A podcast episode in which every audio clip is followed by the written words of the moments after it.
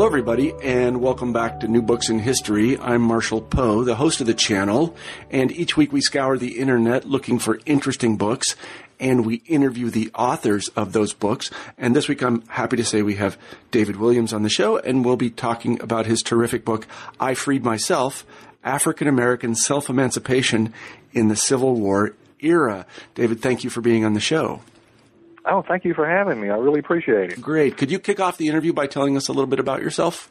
Well, I've been teaching at Valdosta State University since about 1988. Uh, I'm from the South generally. I was sort of an Army brat. We lived uh, a number of places. Uh, but I suppose living living in the South, growing up in the South, it's it's hard to get away from history. It's on kind of every street corner, every courthouse square. Um, and even growing up, I don't think I was real comfortable with the versions of history I was seeing because it didn't always match the faces around me. It was largely white history, but black history was sort of missing from the equation. And even as a young person, I think I, I think I got that. Uh, it was only later on in, in in college and graduate school that I, I got little bits and pieces of what I thought I was missing. Uh, got interested in that and just uh, re- researched more about it. Ended up, uh, for various reasons, I think, majoring in uh, or having my major fields in Southern history, Old South generally, uh, Civil War in particular. And I think that sort of missing history uh, that I felt I was I wasn't getting uh, growing up, I, I sort of gravitated toward that. And I think that th- this this book is sort of the culmination of that. Mm-hmm, mm-hmm. So, tell us why you wrote "I Freed Myself: African American Self Emancipation in the Civil War Era." Why this book and not some other? Uh, well, largely because I think I think a, a growing disconnect between what I was coming to know as, as a graduate student and as a as a professor, and what my students didn't seem to know. Um, I I guess it, it largely to an extent focused on Lincoln, but I, I didn't really want to focus the book on Lincoln because the book's not about Lincoln. It's about the contributions of African Americans to uh, to the growing sectional crisis, uh, the freedom process. Um, but I don't know, my students just didn't seem to be terribly aware of that. Uh, in, fact, a few few years ago, when I first started started working on this book, uh, for my incoming freshman students in my my U.S. History Survey classes, uh, first day of class, I would have them write an essay about their understanding of the whole emancipation process, and it largely boiled down to well, Lincoln wrote the Emancipation Proclamation, freed the slaves, and that was sort of that. Uh, there, there were a few that did seem to have a sense that African Americans were at least marginally involved in the process, but nobody seemed to have a, at least my students didn't have seem to have a clear understanding of that, despite the fact that you know, decade for decades, uh, historians have been emphasizing uh, the, uh, the role of blacks in the process, uh, at, at least to some extent. I think some historians still still tend to focus on Lincoln uh, because because he's just a, a fascinating figure. I mean, I think biography of any sort is fascinating to readers generally and historians in particular. Um, but Uh, but African Americans are very, very intimately involved in the emancipation process, not just during the Civil War, but before the Civil War and, and bringing on the Civil War. And and it's not as if Americans of the Civil War era weren't aware of that. I mean, the the whole issue of all of African Americans in the army was was a huge issue at the time, and everybody knew that there had been you know hundred uh, a couple of hundred thousand uh, African Americans involved in in the U.S. military. It's really only in the post-war period that that sort of seems to be written out of the the general narrative of history, with sort of white Northerners claiming to have sort of erased the sin of slavery from uh, from the nation uh, to such an extent that by the time we get into the early 20th century, uh, you have this one biography of Grant, um, who that uh, in, in which the author wrote that uh, and, and I'm quoting here that Negroes, or paraphrasing, uh, that Negroes were the only people in the history of the world that never lifted a finger to free themselves. They just sat around twanging banjos and singing songs and waiting for some Yankee to come along and free them. Uh, and and that really wasn't the case at all.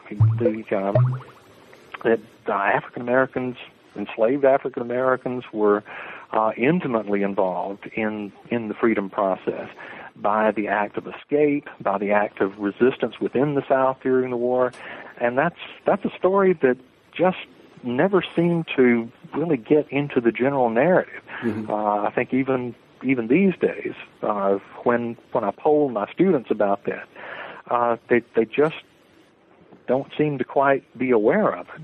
Uh, so that that's mainly the reason I wrote this book to try to try to increase awareness of the role of African Americans in the in the freedom process. Mm-hmm, mm-hmm. So uh, let's begin to tell the story by setting the stage. Um, and I hope you don't mind if I re- rehearse some some of these things that that that um, I think I think most people who listen to this podcast will know. And I guess the very first one, and this again is the traditional view. It puts Lincoln at the center of it. Um, Lincoln, when Lincoln was elected president, he was openly hostile to slavery. Correct? Uh, certainly openly hostile to the expansion of slavery. Mm-hmm. Um, he actually repeatedly said in 1860 during the presidential campaign that he was no threat to slavery where it existed directly. Uh, he just didn't want to see the uh, see slavery expanded. Uh, now he he he never said slavery was right, and in in private writings, uh, he he would he was very very forthright about his feeling that slavery was wrong. But as a matter of, uh, of public policy, uh, he was very very open about uh, about not wanting to see slavery expanded into the territories, mm-hmm. but stressing that he was no threat to slavery where it existed. And this wasn't just aimed at a Southern audience to try to dissuade uh, white Southerners from supporting secession. It was aimed at a Northern audience too. Uh, that although they, uh, although white Northerners tended to um, uh, tended to oppose the expansion of slavery uh, for a variety of both economic and racist reasons, uh, they largely tended to support slavery where it existed in the South. Hmm. Again, for both economic and racist reasons. Uh, it kept most blacks trapped in the South. Uh, white Northerners were were generally very much opposed to uh, to black immigration to the North uh, because they thought it threatened jobs uh, and again for racist reasons as well. Um, and so, so Lincoln knows he's got that to deal with as uh, uh, with also. Um, but the, the through the 1850s, the crux between slaveholders in the South and white Northerners generally tends to be the issue of expansion mm-hmm. of slavery into the territories. Uh, not so much because slaveholders are real eager to take slavery into the territories, uh, but because they're largely feeling pressure from slaves in the South themselves. Uh, slave resistance is on the rise. Uh, not so much outright rebellion because that's uh, that, that's sort of collective suicide. Um, but individual acts of resistance, uh, including you know subtle resistance like uh, feigning ignorance, feigning illness, uh, but all the way to slaves being pushed to, to outright uh, outright murder of, uh, of slaveholders. Uh, that was on the rise in the 1850s. Uh, and so slaveholders are becoming increasingly nervous about slave resistance, uh, and growing numbers of slaves who uh, who are, increasingly resistant, uh, and so they're they're looking for ways to expand slavery uh, into into the Western territories. Again, not because they themselves are eager to to go into the Western territories, because I think most most slaveholders were generally educated and generally aware that uh, the the Western territories just weren't suitable for large scale cotton agriculture. But on the other hand, slaveholders uh, in the South only constitute 25% of the white population. 75% of Southern whites own no slaves at all. Mm-hmm. And so one str- one thing that uh, that slaveholders are struggling with is the question of how do you keep 75% of the white population supporting slavery if they don't own slaves. Uh, one one factor in that is encouraging racism. Another factor is in, is uh, encouraging the expansion of slavery into the territories, or at least keeping the idea of the expansion of slavery into the territories open. Uh, essentially, telling white Southerners that uh, who didn't own slaves, that 75% who largely couldn't afford land, couldn't afford slaves, mainly because land was becoming uh, becoming increasingly scarce in the South. Telling these folks, well, look, even if you can't afford good land in the South, uh, we'll keep slavery open in the territories, and you can afford land out there. And because the price of slaves is largely tied to the price of land, if the price of land goes down, maybe the price of slaves will go down. So even if you don't own slaves in the South, you can you you can own slaves in the West. So keep supporting slavery. We're going to open up slavery uh, in in the West.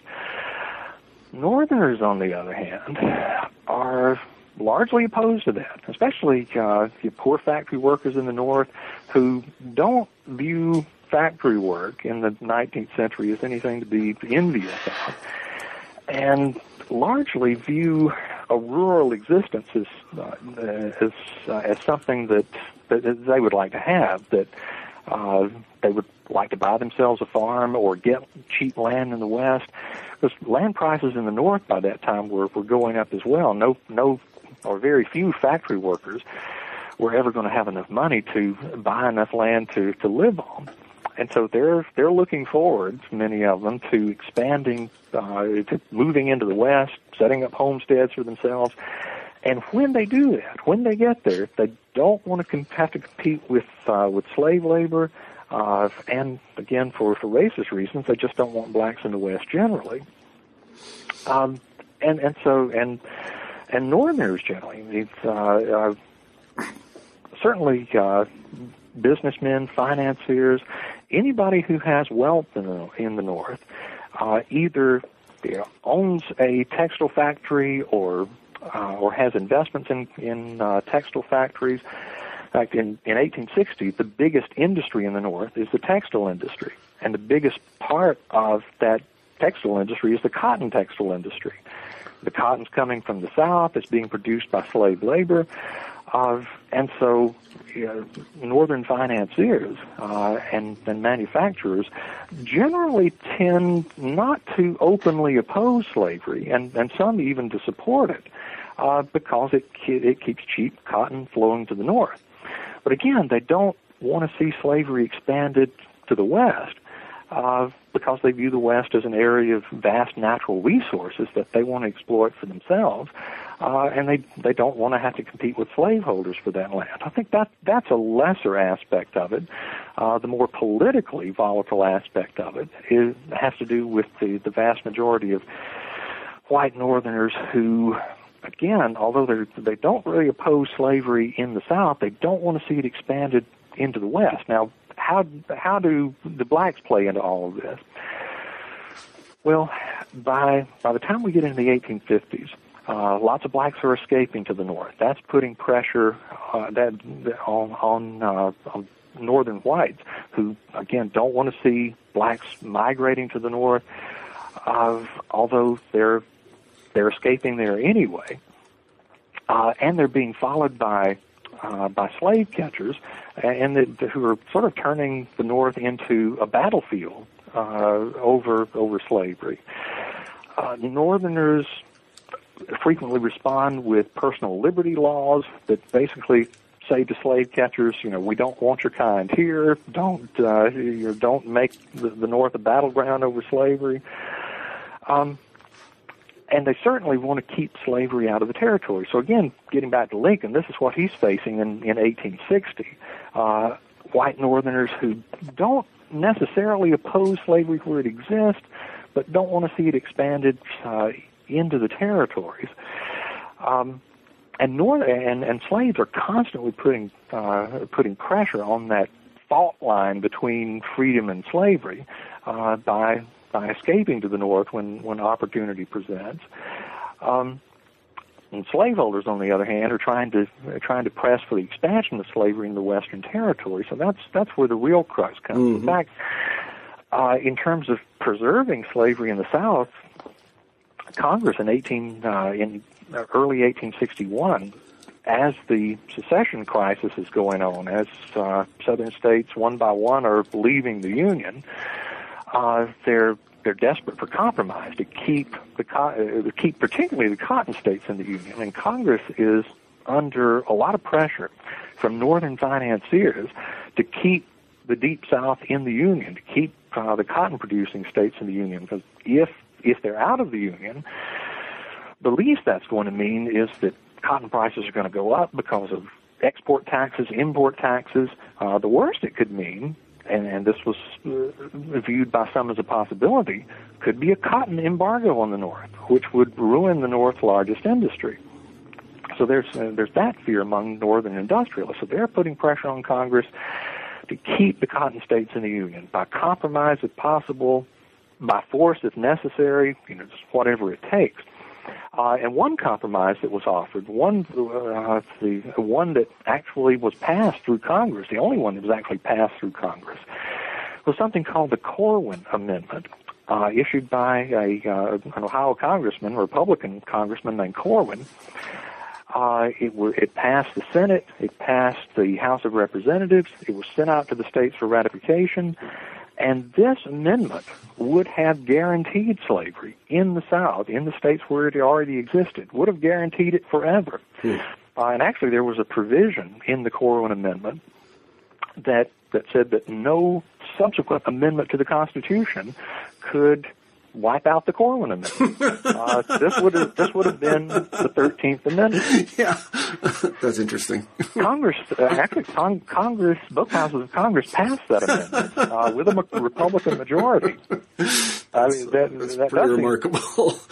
And even more remarkable yeah. is just just as this was being sent out to the states, uh, March fourth, 1860, uh, 1861 uh, Lincoln's first inaugural address, he actually mentions the Corwin Amendment uh, and says, uh, "I fully support such an amendment. Uh, have no objection to uh, making slavery uh, permanent and irrevocable in the states where it already exists." Mm-hmm, mm-hmm.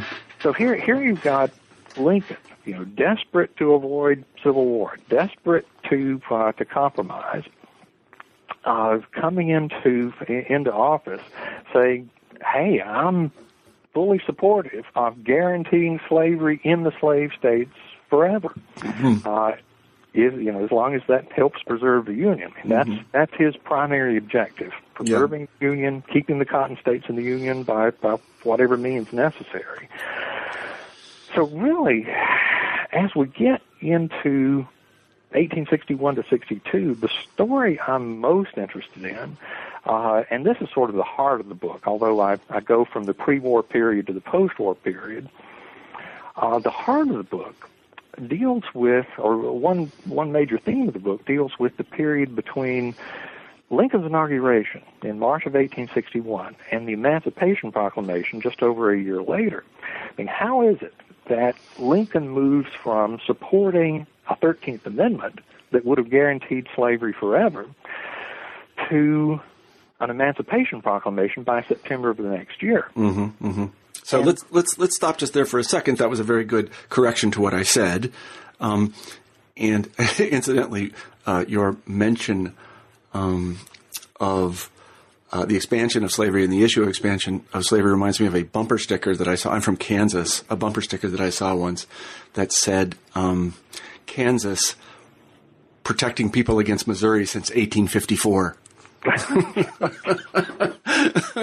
that's that's largely what what bleeding Kansas was all about yeah. in 1855, 1856. Yeah, it was a little miniature uh, civil war little, that was going on in Kansas. Little interstate rivalry there, protecting mm-hmm. people against Missouri. Um, so let me just ask one more basic question, just so we know exactly where we are. And again, this is something that I think needs to be uh, sort of uh, cleared up. I, I don't know if that's the right word. Lincoln gets elected, and it is because Lincoln gets elected that the South succeeds? Uh, that that's the precipitating factor. Okay. Um, um, but getting back to the the point I was making a minute yes, ago, go ahead. The question of you know how does how does Lincoln move from being a supporter of the Corwin Amendment, one that would uh, an amendment to the Thirteenth Amendment to the Constitution that would have guaranteed slavery forever in the in the states that exist where it existed. How did he move from that in March of 1861 to the Emancipation Proclamation or the preliminary proclamation in September of 62? And largely the answer to that question is African Americans themselves. Because early in the war, Lincoln makes the point that, again, he continues making the point I'm no threat to slavery where it exists. Uh, this is not a war to free the slaves. This is only a war to preserve the Union. Uh, Congress backs him up in that uh, with the uh, the Johnson Crittenden Amendment uh, or resolution saying that uh, that this is a war again to preserve the Union, not to free the slaves. And early on, when slaves try to escape to Union lines, uh, Lincoln's orders to to the army are to turn them away, mm-hmm. return, send them back to the farm, as one one general put it. Mm-hmm. Um, but let, let, me let me pause just for one second and ask a question that I'm sure people are asking. If it is the case, and I'm sure it is the case, that Lincoln again and again said, "I'm not interested in dismantling slavery at all," and in fact, we'll, we'll sign an amendment that makes it permanent. But why did the South succeed? It, has, it goes back to that expansion issue. Mm-hmm. Uh, again, the slaveholders only 25% of the population in the South. Uh, 75% of white Southerners are, you know, not slaveholders. Mm-hmm. They're looking for anything they can grab hold to to keep non-slaveholder supporting uh, slavery and to give slaves less free territory to escape into. Mm-hmm. And so, if you know, if they can make you know three uh, three quarters of the of the country slave territory. They certainly want to do that. And in 1857, the Supreme Court obliges with the Dred Scott case yeah. that not only uh, says that slavery can exist in the territories, that slaves can carry their slaves into the territories, but it also uh, decides, and it's no surprise that this should be the case since most uh, most of the Supreme Court's uh, members at that time, I think I believe it was seven of the nine, uh, were actually Southerners or connected in some way with slaveholding mm-hmm. families. Mm-hmm. Um, but anyway, they they said uh, under the terms of the Fifth Amendment, slaves are property. Property can, can be carried anywhere the Constitution holds force, including the free states. Uh, now, again, the Dred Scott actually wipes out the whole concept of a free state. There are under Dred Scott, there are no mm-hmm. free states and slave states. They're all slave states. Mm-hmm. Um, and so, slaveholders are, are kind of getting what they want from the uh, from the Supreme Court. Very much getting what they want. But just three years earlier, uh, after the passage of the Kansas-Nebraska Act, which had done away with the Missouri Compromise, which allowed for the possibility of slavery in Kansas and Nebraska, uh, Northerners had been flocking to this new political party called the Republican Party that was dedicated to keeping slavery out of the territories. Uh, it was composed of mainly old line Whigs, some Democrats, a few old ab- uh, abolitionist Liberty Party men who could kind of stomach making an alliance with people who weren't against slavery but just wanted to keep it out of the territories. Um, and here you've got this uh, this new Republican Party that won most of the states in the North in the 1856 election.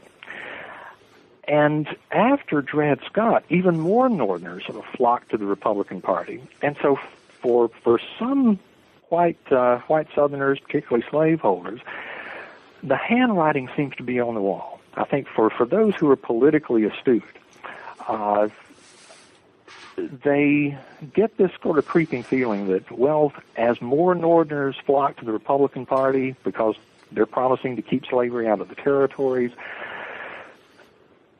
the next president's probably going to be a Republican and the one after that and the one after that, because the North out, uh, outnumbers the South in terms of voting strength by two to one. Mm-hmm. Now, we've gotten what we wanted in the Dred Scott case. Southerners are saying, uh, particularly slaveholders. But that really can't last forever because at some point, you know, the, the president, uh, the vacancy, as vacancies become available on the Supreme Court, uh, some Republican president is going to appoint some justice and another justice and another justice that's going to overturn Dred Scott. Mm-hmm. Uh, and that wouldn't have been, uh, so the, and, and it wouldn't be, in a legal sense, it wouldn't be difficult to overturn Dred Scott because the court based the Dred Scott decision on the Fifth Amendment that said, you know, no one can be deprived of life, liberty, or property without due process of law. The Supreme Court at the time defined due process of law uh, as essentially, you know, maybe putting someone on trial, depriving them of property, of property because they were uh, they committed some crime. Uh, but a future court could define due process of law as simply the legislature declaring that this is free territory or a free state. Mm-hmm.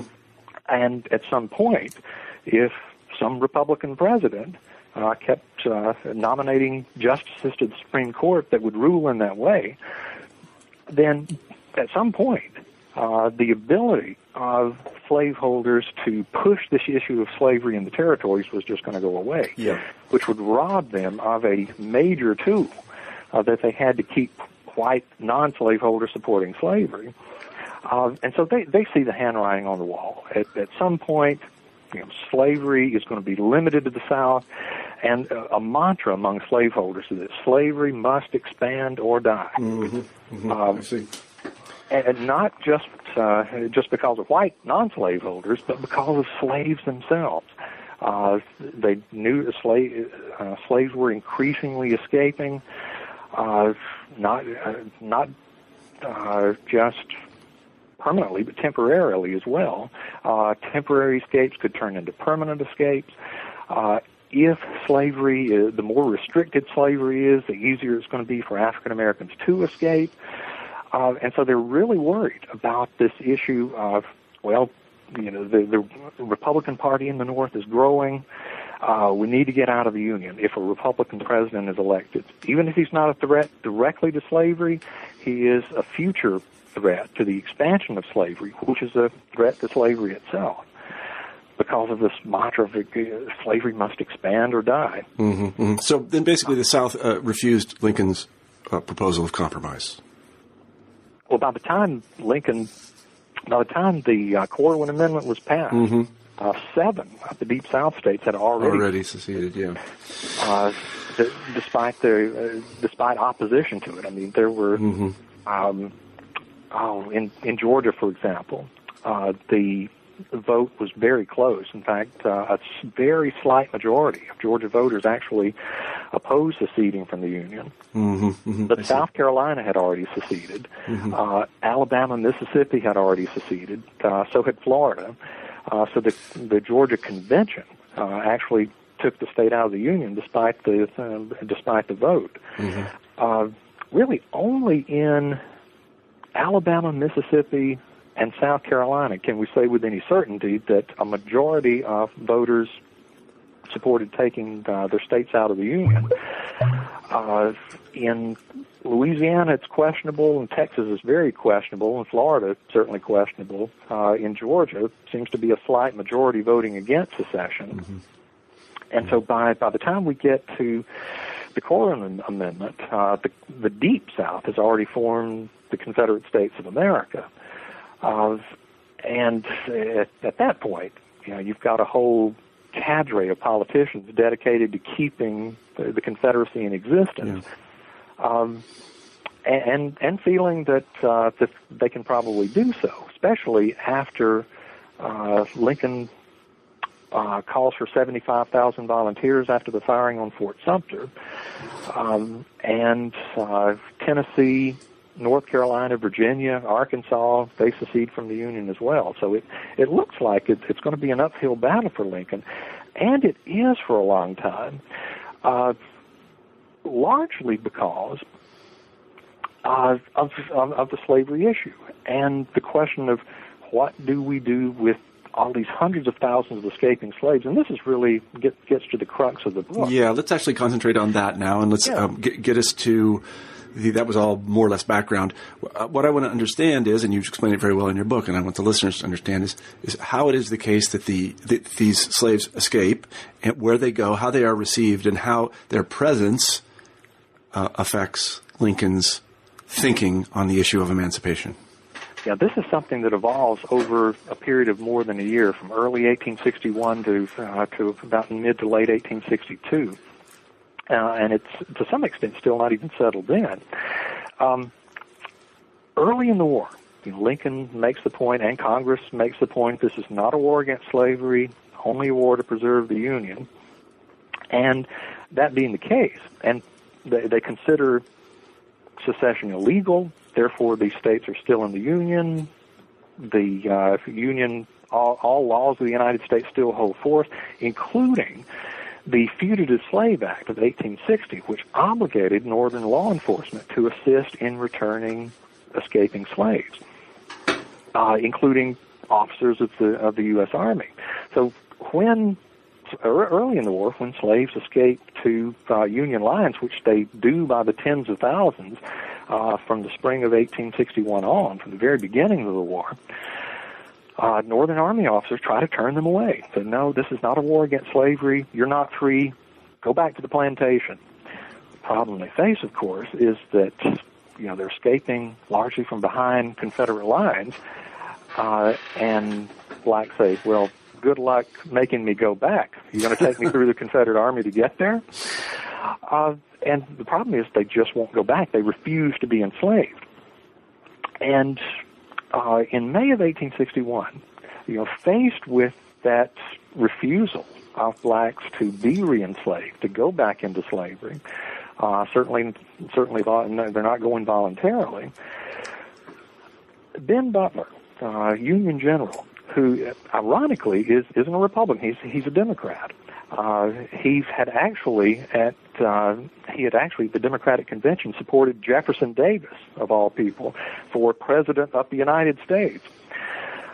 But now he's a politically appointed general uh, in Virginia uh, in May of 1861 at Fortress Monroe on, on the Chesapeake coast, and he's saying, "Well, we've got all of these slaves escaping to our lines. Even if we could send them back, you know, what are the Confederates going to do with them? Well, they're going to grow food for the Confederacy. They're going to grow. Uh, they- they're going to be put to work on fortifications. Let's call these folk contraband of war, and let them and uh, keep them ourselves. Put them to work on uh, Union fortifications. Uh, Secretary of War Simon Cameron uh, who's a, a pretty pretty strong abolitionist himself, he fully fully supports this policy. And Congress finally comes around to it by August with what was called the First Confiscation Act, saying that, okay, blacks who escape the Union lines, uh, they will be considered uh, essentially contraband of war. You know, blacks weren't weren't particularly happy with that designation because that doesn't make them free it kind of really puts them in a uh, those who successfully escape puts them in sort of a legal limbo. They're not the, the federal government still considers them slaves. Uh, they are the property of their uh, of their owners, whom they have escaped from, but the federal government can't really return them to their owners at the moment. So we're just going to consider them contraband of war. But what does that mean? Are they are they to be paid a salary? Are they still slaves? Technically, they are, but are they? But what does that mean? Does that mean the federal government, and by implication, Abraham Lincoln? Does that mean they they're the biggest slaveholder in the country? Uh, just because we can't return these folk to uh, to slavery, what is their legal status? So that's real confusing, uh, and the, the wording of the first Confiscation Act, while on the surface it seemed somewhat direct, it was difficult to implement because the the uh, because Union commanders uh, in the field had various opinions of how this should be enforced, how it should be interpreted. Some were trying to turn slaves away. Uh, others were uh, accepting escaped slaves, uh, trying to say, well, we we don't really Uh, we'll we'll use them for labor, but we don't need all of you, so we'll accept some, but not others. Uh, and, but that didn't matter. What what really mattered was the fact that there were tens of thousands, uh, eventually hundreds of thousands of slaves escaping to the Union lines and demanding a response. Basically, every slave who escaped slavery in those early months, this was a personal declaration of their own freedom. And it forces uh, the Lincoln administration to respond to this in some way. And initially, it's a very confused response. Um, and it's certainly causing confusion on the ground. Um, what do we do with all these slaves, uh, these escaping slaves? Well, er, uh, in early 1862, uh, general in Virginia, a fellow by the name of John Dix, he's faced with, well, we can't, we barely have enough food to feed the soldiers. We can't feed all these folks. We can't house them, clothe them. Here's what we're going to do. I, I want to, and he actually requests permission from uh, the War Department to do this. Uh, he wants to contact uh, northern governors to talk about setting up refugee camps uh, in northern states to have them fed, clothed, employed, that sort of thing. Mm-hmm.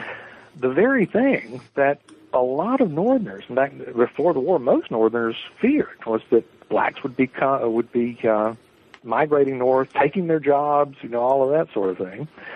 Um, and uh, even Governor John Andrew of Massachusetts, uh, even though he's an abolitionist, uh, he makes a trip down to Washington to tell Lincoln personally that he is not to consider uh, Massachusetts to be essentially a dumping ground for escaping slaves. Um, because that plays right into the hands of Northern Democrats who are saying, "Look, if you vote for these Republicans, uh, you know they, they're and they were typically refer to it as the Black Republican Party, uh, then you're going to have blacks voting and holding office and migrating north and taking your jobs, and uh, and Andrew says, well, what Dix, Dix's plan plays right into the Democrats' hands. So you're not going to do that. Uh, in fact, there was one Massachusetts newspaper that said forthright that uh, that Massachusetts does not want these escaping slaves. No northern state wants them. And so uh, a lot of people are saying, well, what are these folks escaping from to begin with? Well, they're escaping from slavery. Well, maybe if we give them freedom in the South, maybe they'll stay in the South. Hmm. So that gets sort of the, the, the wheels turning in the minds of a lot of Northerners about, well, maybe, maybe, maybe maybe slavery was a, it, it is something that needs to be done away with, uh, in uh, just for the purpose of preserving the Union, and sec- and secondarily, in some sense, but primarily to a lot of a lot of folks, keeping uh, keeping black folk in the in the South. Uh, another difficulty that Lincoln's facing, uh, aside from all of this confusion about what do we do with these tens of thousands and eventually hundreds of thousands of escaping slaves, by the time we get into the spring of 1862, uh, northern recruiting is on the way. There's not a lot of volunteers anymore. South is looking at the same difficulty as well. And the Confederacy responds to that by instituting uh, military conscription. Uh, Lincoln's reluctant to do that, knowing how unpopular it's going to be, because it, it's pretty clear it's unpopular in the Confederacy as well. But from the beginning of the war, blacks had been trying to volunteer for the Army and had been turned away. The Army had a policy that blacks could not serve in the U.S. military, but their their manpower is very much needed. So it's largely this this combination of the, the need for black manpower, uh, the confusion over the legal status of these thousands of escaping slaves, uh, along with other issues like diplomatic recognition for the Confederacy from Britain and France that, that might come uh, as long as slavery was not uh, an issue in this war, that sort of begins to turn the tide in the spring and summer of 1861, uh, leading Congress in July of 18, or excuse me, 1862, uh, leading Congress in uh, in July of 1862 to pass the Second Confiscation Act, which basically said that any any slaves escaping from Confederate supporting slaveholders would henceforth and forever be free. And they also, at the same time, passed a Militia Act, which didn't say anything about the color of soldiers' skin, which essentially was uh, was giving Lincoln permission to recruit black soldiers for the for the Union Army because their services were so badly needed. Um, the problem with the Second Confiscation Act, from Lincoln's perspective, he did sign it into law with some reservations, a couple of reservations. He he wasn't sure how Northerners were going to, white Northerners were going to react to this. Uh, because he was he, he he feared that there would be a backlash, which uh, there which there eventually was. Um, he also uh, was concerned about how to how do you enforce this.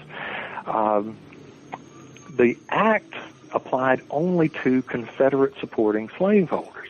Now there were still lots of slaveholders in Missouri, Kentucky, Maryland, states that hadn't seceded from the Union. Um, and there were also uh, slaveholders, of course, in Tennessee. By that time, most of Tennessee was back in Union hands. Southern Louisiana was back in Union hands. Uh, parts of northern Virginia, coastal regions of uh, South Carolina, Florida, Georgia. Did the act apply to those slaveholders? Uh, it only applied to Confederate supporting slaveholders. And so, what's Lincoln going to do to enforce this? Is he going to put every slaveholder on trial and to determine whether or not they supported secession or not? Well, that's going to be kind of unwieldy. So, essentially, this is what he comes up with, uh, and which becomes the Emancipation Proclamation, uh, largely as an enforcement mechanism for the Second Confiscation Act. Um, and, and he says this right in the uh, in the September 1862 preliminary proclamation um, as an enforcement measure for the Second Confiscation Act. I'm just going to say, as of January 1st, 1863, any slaves being held behind uh, Confederate lines, we're going to assume those slaveholders to be Confederate supporting, and all their slaves will be free henceforth and forever as Lincoln had anticipated. And he does this to some extent a little hesitantly because he fears a backlash. And sure enough, uh, there's a huge backlash in uh, November in the November elections, the midterm elections, 1862. Uh, Democrats retake uh, uh, retake the House of Representatives or uh, gain seats in the House of Representatives. Um, and they may have gained uh, seats in the Senate as well had not had popular elections been had uh, popular had had senators been popularly elected at the time. Uh, didn't become popularly elected until the early 20th century. But anyhow, um, even the Emancipation Proclamation isn't enough to draw um, enough troops into the Union Army. So by the spring of 1863, with the midterm elections behind him, and he's hoping the backlash is behind him as well, he does ask Congress for a conscription act, military draft. And when in the in the summer of 1863, when Lincoln tries to enforce the draft, there are draft riots all over the North. Uh, and although we call these draft riots, they're largely race riots as well. Uh, in Boston, of course, the biggest one in New York, uh, but there are also disturbances in uh, in Chicago, uh, most of the, uh, major cities in the north, a lot of the smaller ones. Uh, blacks sort of become the the target of this white northern backlash against making the war, even in part, a war against slavery. But and, and so Lincoln's kind of having difficulty about you know whether or not he'd done the right thing. Um, see, to one colleague, he admitted that, well, I, I had hoped that the Emancipation Proclamation would sort of inspire the nation. He said, but I, I think it's done as much harm as good and maybe more harm to the Union war effort. But on the other hand, the effort to try to preserve slavery and preserve the Union at the same time, I think Lincoln was coming increasingly to recognize that that was just an impossible effort. Because if slavery survived the war, well, sure, the Union might be preserved temporarily, but the issues of slavery generally, slavery expansion in particular, you know, those issues were still going to be there. They weren't going to go away. And would this result in a in some future civil war if slavery remained intact? And what about the slaves themselves? I mean, they're continuing to escape the Union lines at every every opportunity, and that's where the real pressure for emancipation and ultimately the Thirteenth Amendment is coming from. Um, and it's not just these escapees. Uh, uh, people who are behind Confederate lines, still held uh, presumptively in slavery, uh, they're taking every opportunity to undermine the Confederacy and slavery in particular. Um, slaveholders are having an increasingly difficult time uh, keeping control of their slaves. Uh, slaves are beginning to demand wages for their work, uh, um, escaping in larger numbers.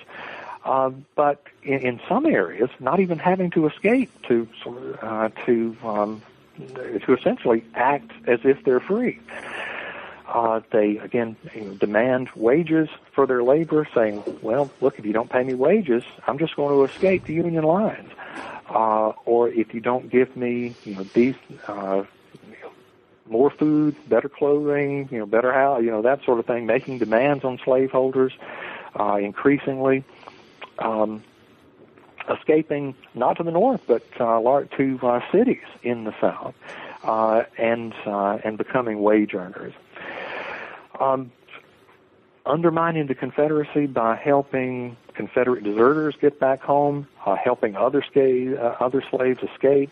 Uh, and that's a significant undermining factor because there are so many slaves escaping. Uh, there's so many, uh, by 1863, uh, close to half the Confederate Army is deserted. By 1864, two thirds of the Confederate Army is absent with or without leave, and Jefferson Davis himself publicly admits that. Um, and a lot of these uh, escaping deserters are getting back home with the help of, uh, of slaves. So it's not just escaping slaves who are uh, undermining the Confederacy. It's people who are presumptively remaining in slavery, who are essentially assuming freedom for themselves, undermining uh, the Confederacy. Uh, and so, really, by the, the Confederacy really is fighting a two-front war, uh, largely from the beginning. It's but uh, there there's this war against the North that we always hear about, but there's also that war within the Confederacy uh, that we that we rarely hear about uh, with blacks undermining the Confederacy at every turn, uh, helping white deserters and layout gangs and deserter gangs uh, in the process. Uh, and it's you know this, the, the Confederacy just finds it impossible ultimately to survive this this two front war. Mm-hmm.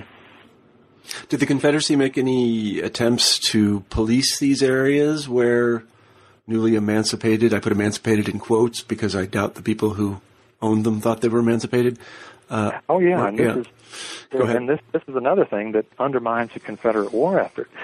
Because slaveholders back home demand that uh, men be kept at home to mm-hmm. serve on slave patrols, to keep uh, to keep slaves in check, to keep slave resistance down. What that means is, you know, they they don't uh, the Confederacy doesn't have enough men to put in the army. Uh, it's kind of short on manpower as it is, and by one estimate, uh, at least 200,000 whites are kept back home to try to keep slaves in sort of a vain effort to keep slaves under control. So that's another thing, uh, another way in which resistant slaves undermine the Confederate war effort. Mm-hmm. And, and what do we know about the, this attempt? I'm just very interested in this attempt to. Uh, you might think of it as like anti-partisan activity. you know, what do we know about the way in which that was organized? Uh, it, it, I wouldn't say that it was organized in the sense that we think of organization. Mm-hmm. Uh, these were largely you know, spontaneous acts uh, that that slaves had largely always, I mean, uh, taken advantage of. You know, pushing freedom uh, to the extent that they could. Uh, and it's, during the war, they can push it to a, uh, a, a much greater extent because so many whites have been uh, drawn off to the war. Uh, women left at home to try to control slaves, mm-hmm. uh, and some doing a better job than others, but but largely uh, slaves taking advantage of the opportunities presented to them to claim uh, bits and pieces of freedom, uh, even though they're not called free at this point. Mm-hmm. Uh, slaves behind Confederate lines are largely acting as they're as if they're free long before the long before the war is over. Mm-hmm. Mm-hmm. And I wonder what we know about, and I doubt it's very much, the ways in which the black communities themselves talked about people who emancipated themselves and went north. Because, I mean, it seems to me that, you know, it's sort of a paradox. You need to stay with your family. But on the other hand, you want to go and emancipate yourself and contribute to this great cause, which is the freedom of the race. Well, that's largely why you find you know, some slaves stayed at home because they don't want to leave their families. Uh, others, mostly young, unmarried, uh, although I, I use the, the, the term marriage, you kind of have to use loosely because uh, slave states didn't recognize uh, slave marriages in any official capacity. Uh, although they uh, slaves themselves recognized marriage within their own communities. Um, but you know, they, uh, many were married, had children, you know, didn't want didn't want to leave, uh, but they could help those who who did want to leave. Uh, they uh, sort of operated what uh, by what we would call the Underground Railroad. Uh, this in the, the deeper south you went, the more unofficially that that, that operated. Uh, helping whites escape to the north who didn't who wanted to avoid Confederate entanglements, uh, helping deserters get back home, uh, helping Union prisoners of war escape to the north. Um, so, so largely undermining the Confederate war effort in any way they could, even though they were still mm-hmm. presumptively held in slavery. Yeah. But, but certainly not acting like it. Mm-hmm. Yeah. At the end of your book, you talk about I don't know what to call it, a broken promise, I suppose, that, they were encouraged to emancipate themselves and then they were emancipated and they acted as if they were free. And then um, the Union won the war and then things didn't improve much. Uh, in a practical, well, in a legal sense, uh, that, that that's very that's slow in coming. Uh, in a practical sense, it you know, barely comes at all. Uh, with uh, with the end of Reconstruction, uh, with uh, northern congressional efforts to try to guarantee black voting rights, uh, all but made null by the Ku Klux Klan, uh, and Congress sort of by the early 1870s saying, well, okay, if you feel that's you white Southerners, if you feel that strongly about it, you know, fine. We won't we won't try to enforce black voting rights or black civil rights in the South. We'll just withdraw our armies of occupation, and you can do with uh, with blacks as you will. Uh, and they and uh, uh, whole, and largely this has to do with a shared sense of white supremacy between white Northerners and white Southerners. Mm-hmm. The white Northerners had, while they had been willing to go to war to preserve the Union, most white Northerners had never really felt comfortable fighting the war on behalf of slaves. I mean, eventually, most white Northerners uh, came to the, came to the point that they said, well, if we don't do away with slavery, then the issues of slavery's expansion are still going to be there, and we don't want any future war this uh, over this. So yeah, maybe we ought to do away with slavery. But fighting the war on behalf of blacks was not something that white Northerners were ever terribly excited about, and so uh, you know, returning whites to or returning blacks or allowing Southern whites to return blacks to a state of peonage was something that Northern white Northerners were not terribly uncomfortable with. Mm-hmm. Mm-hmm. Um, and so it's sort of this shared sense of white supremacy between white Northerners and white Southerners that uh, contributes to blacks sort of been, uh, to some extent, re-enslaved mm-hmm. by things like, um, oh, uh, like the uh, convict lease system, in which blacks would, could just be arbitrarily arrested and and leased out to big landholders who literally worked them to death uh, because they had nothing to lose now. They were not, uh, they, they weren't property. They couldn't be bought and sold. Mm-hmm. They could just be worked to death and, and get another convict. Or in, in a larger sense, uh, in the sense of uh, sharecropping and, and particularly tenant farming, uh, that some historians refer to as the new slavery because it's largely a, a, a largely a debt slavery. Uh, blacks become indebted after the war to white landholders uh, who control uh, the price of any products they get, the interest rates that they pay, and so just can perpetually keep them in debt, making it illegal for them to leave. Mm-hmm. I remember one uh, uh, one former slave said, "Well, you know, tenancy was much like slavery in that if you wanted to get away from it, you had to escape." Mm-hmm. Mm-hmm. Um, it's that's very interesting, uh, David. We've taken up a lot of your time, and I, I, really appreciate it. And I want to thank you for writing "I Freed Myself: uh, African American Self Emancipation in the Civil War Era." I, I, want to conclude the the interview by asking you to address our traditional final question on New Books in History, and that is, uh, what are you working on now? Well, I'm kicking around a couple of ideas. Um, one, uh, Mercer University Press has been after me to do this for a while. Uh, it's been more than 60 years since uh, anyone did a general overview of the state of Georgia during the Civil War. So I'm going to be working on that over uh, over the next couple of years. Uh, then I'm not sure what direction I'll go. Um, uh, the, one thing that has uh, has kind of really intrigued me uh, has been uh, the food situation in the South. That uh, planters were growing way too much cotton, not nearly enough food. Food prices were, were skyrocketing, resulting in uh, food riots, particularly conducted by women all over the South. Mm-hmm. Most people have heard of the Richmond riot, but there were dozens of riots uh, throughout the South that not a lot of research has been has been done on. So I'm I'm thinking about something along those lines in the, in the future, but we'll we'll, see, we'll just see where that goes. Mm-hmm. Well, good luck with those projects, and again, David, thank you very much for being on the show.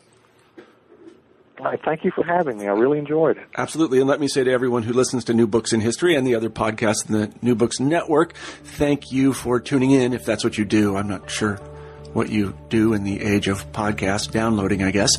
But in any event, I hope everybody has a great week.